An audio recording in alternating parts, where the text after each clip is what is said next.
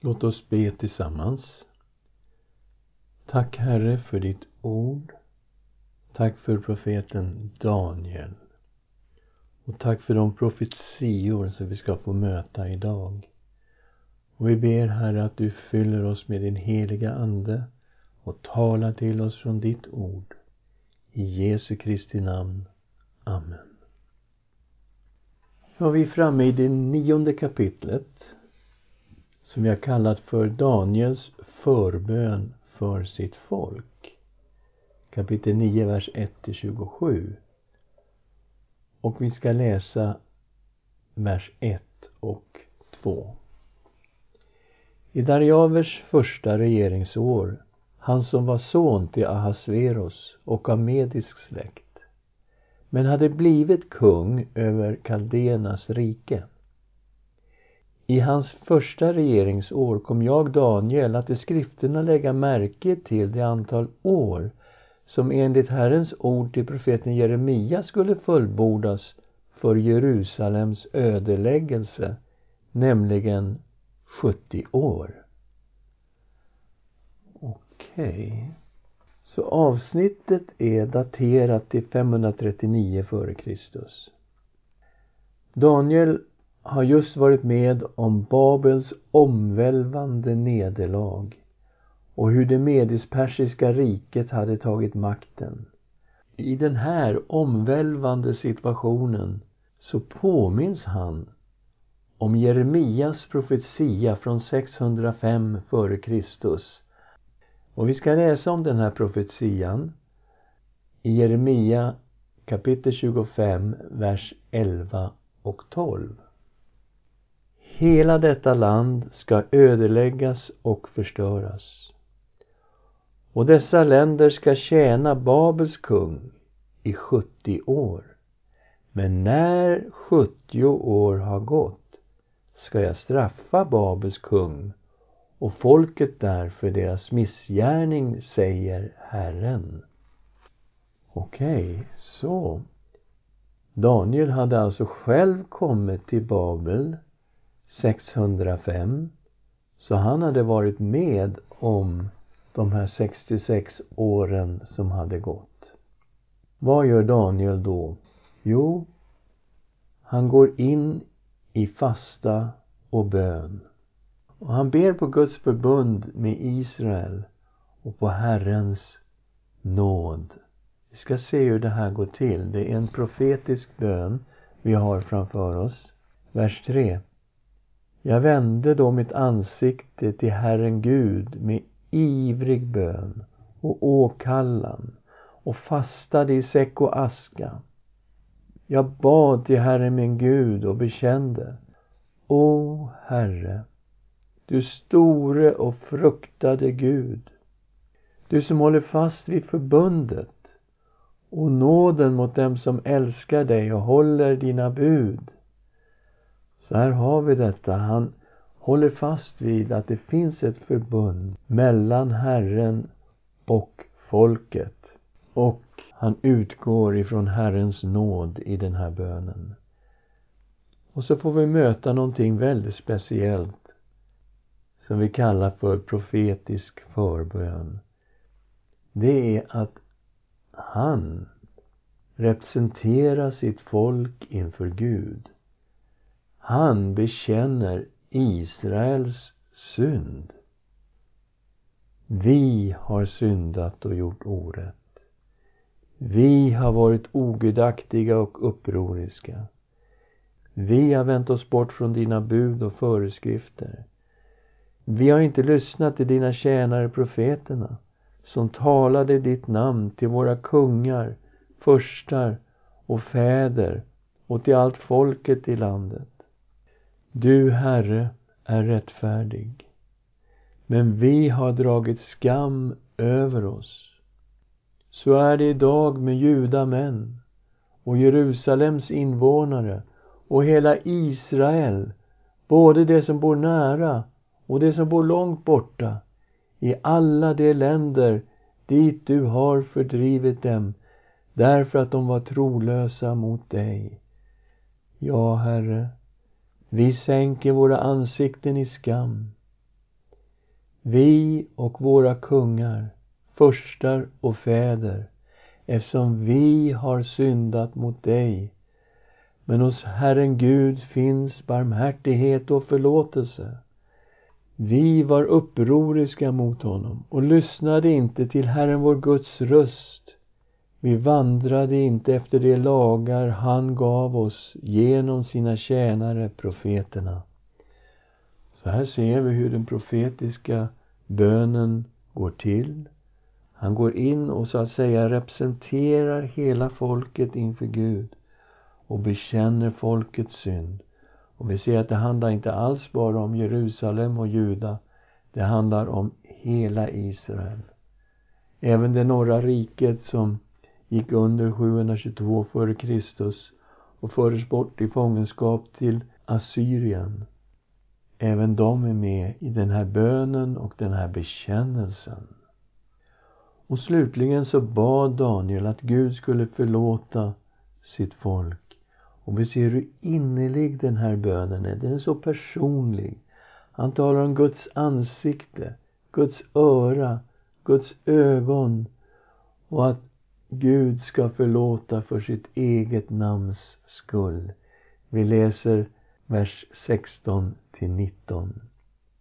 Men Herre, för all din rättfärdighets skull, vänd din vrede och harm från din stad Jerusalem, ditt heliga berg. På grund av våra synder och våra fäders missgärningar blir Jerusalem och ditt folk hånade av alla som bor omkring oss. Hör nu, du vår Gud, din tjänares bön och åkallan och låt ditt ansikte lysa över din ödelagda helgedom för Herrens skull. Min Gud, vänd ditt öra hit och hör. Öppna dina ögon och se vilken förödelse som har drabbat oss och se till staden som är uppkallad efter ditt namn. För det är inte på grund av vår rättfärdighet utan på grund av din stora barmhärtighet som vi kommer inför dig med våra böner. O Herre, hör. Herre, förlåt. Herre, lyssna och utför ditt verk utan att dröja. Det är för din egen skull, min Gud, för din stad och ditt folk är uppkallade efter ditt namn. Och så möter vi ängeln Gabriel som kommer och talar om en smord förste kapitel 9, vers 20 till 27. Det är sant att Daniel bad med tanke på att folket skulle befrias ifrån fångenskapen och att Gud skulle förlåta folket så att de kunde få komma tillbaka till Jerusalem och till landet. Precis som profeten Jeremia hade profeterat. Men när ängeln Gabriel kommer så uppenbaras en helt ny dimension. Någonting som ligger långt in i framtiden men som Gud skulle göra genom en smord förste, genom Messias. Så medan Daniel bad så kom ängeln Gabriel till honom. Han kom med ett budskap om en smord förste som skulle komma. Och vi ser att texten pekar ju mot Messias den smorde. Gud skulle göra någonting helt fantastiskt. Och vi möter också tidsangivelser när detta ska ske. Vi läser från vers 24.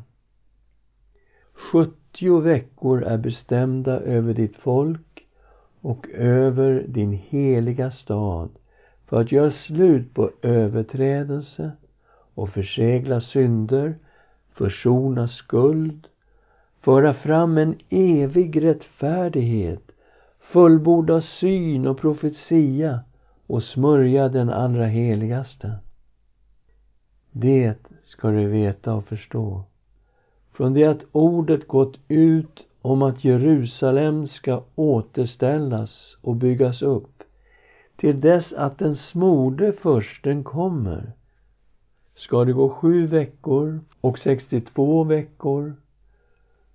Gator och vallgravar ska byggas upp igen trots svåra tider. Men efter de 62 veckorna ska den smorde förgöras, helt utblottad. Och staden och helgedomen ska förstöras av folket till en förste som kommer. Och så fortsätter det lite grann vad den här onde försten kommer att göra. Men vi kommer ta upp det mer nästa gång när vi ska titta in i de avslutande kapitlen i Daniels bok. Gud ska alltså göra slut på överträdelse, försegla synder, försona skuld, föra fram en evig rättfärdighet, fullborda syn, profetia och smörja den allra heligaste, eller det allra heligaste, det kan vara vilket som. Men den smorde i den här texten, det är ju den smorde försten, alltså Messias. Han är ju den smorde. Det är tre tjänster som man kunde smörjas till i det gamla testamentet. Naturligtvis kunde man smörjas till kung, men också till överstepräst och till profet. Och Jesus Kristus, han är ju den smorde som innehar alla de här tre tjänsterna. Han är ju kungen i Guds rike han är konungarnas konung och herrarnas herre. Han är ju överste prästen som bar fram sig själv som ett levande offer åt Gud. Han är ju profeten som gjorde tecken och under och som talade Guds ord till folket. Så han är ju den smorde. Och det här är så en exakt beskrivning vad Jesus kom för att göra. Han skulle göra slut på överträdelse, försegla synder, försona skuld och föra fram en evig rättfärdighet och fullborda syn och profetia. Faktum är att Jesus kom inte för att upphäva lagen utan för att fullborda Guds ord. Och i honom har alla Guds löften, så många de är, fått sitt ja och sitt amen. Vi möter här 70 veckor. Och sen delas de här veckorna upp på något sätt. För det blir sju veckor plus 62 veckor. Ja, det är ju 69 veckor. Men så kommer ändå en vecka till i slutet. Ja, då är vi vid de här 70 veckorna. Vad är det för veckor? Ja, troligen handlar det om årsveckor. Det vill säga 70 gånger 7 år då blir det 490 år. Och om man tar den här uppgiften om, om 7 veckor plus 62 veckor, alltså 69 veckor, ja då blir ju det 483 år. Det finns en viktig tidsangivelse här. I 25 versen läste vi Och det ska du veta och förstå. Från det att ordet gått ut om att Jerusalem ska återställas och byggas upp till dess att den smorde försten kommer ska det gå sju veckor och 62 veckor, alltså 69 veckor. Gator och vallgravar ska byggas upp igen trots svåra tider. Okej, okay, så det är en startpunkt här som är viktig. Från det att ordet om Jerusalem skulle återställas och byggas upp. Okej, okay, när var det då? Ja, det finns åtminstone tre stycken startpunkter här i vår närtid. Är det Korers påbud från 539 f.Kr. som vi läser om i Esra 1 och 1? Är det den persiske kungen Artashastas ord till Esra? Och det var 458 till 457 f.Kr. som vi läser om i Esra 7 och 6 är det den persiske kungen Artashastas ord till Nehemja 445 till 444 f.Kr. Som vi läser om i Nehemja kapitel 2, vers 1 till 9 när han får ordet om att gå tillbaks till Jerusalem och bygga upp murarna. Vad är det för år det handlar om? Är det månår det handlar om? Handlar det om den babyloniska kalendern som vi vet att grupper av judar följde efter fångenskapen? Handlar det om profetiska år, alltså på 360 dagar per år? Det, det kan man undra och det är förstås många som har räknat på det här. Och det är lite intressant att om vi tänker oss våra solår från 70 gånger 7, 490 år och utgår då ifrån Esra.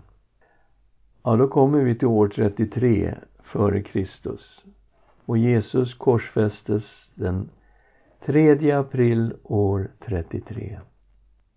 Och eh, för mer kommentar över det så titta i min översikt över Nya Testamentet på www.bibelstudium.org. Men eh, man kan också utgå ifrån Nehemja 444, 445. Om man då börjar med de 69 årsveckorna, då kommer man till 483 år. Räknar man profetiska år på 360 dagar, ja då blir det 476 solår av detta. Okej, okay, så börjar man med Nehemja 445, 444 minus 476, ja då är vi rakt inne på år 33 när Jesus korsfästes. Och samma sak blir det om man går via den babyloniska kalendern som vi vet att många judar använde. Vad som är viktigt här, det är att förstå att judarna på Jesu tid de väntade på Messias och det var baserat på Daniels profetior. Så när Jesus trädde fram fanns det en stark Messias förväntan. Och här har vi alltså en beskrivning på vad han skulle göra.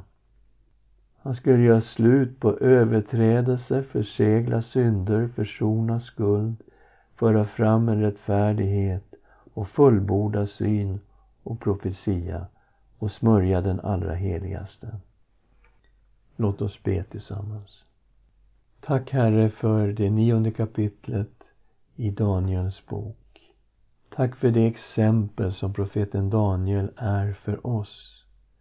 Dels hur han var så vaken på vad som var skrivet i ditt ord om de 70 åren i fångenskap och att han själv var en del av det här.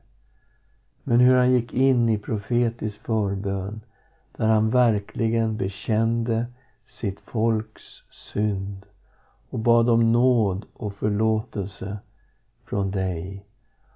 Men tack Herre att du hade planer som var vida längre än så när du sände ängeln Gabriel för att berätta om vad som skulle hända i Jerusalem. Och vi vet vad som hände år 33 när du, Herre, kom och offrade ditt eget liv för vår skull. Då förseglades synderna, då försonades skulden och då förde du fram en evig rättfärdighet. Vi prisar och tackar dig, vår frälsare, Jesus Kristus, vår Herre. I Jesu namn. Amen.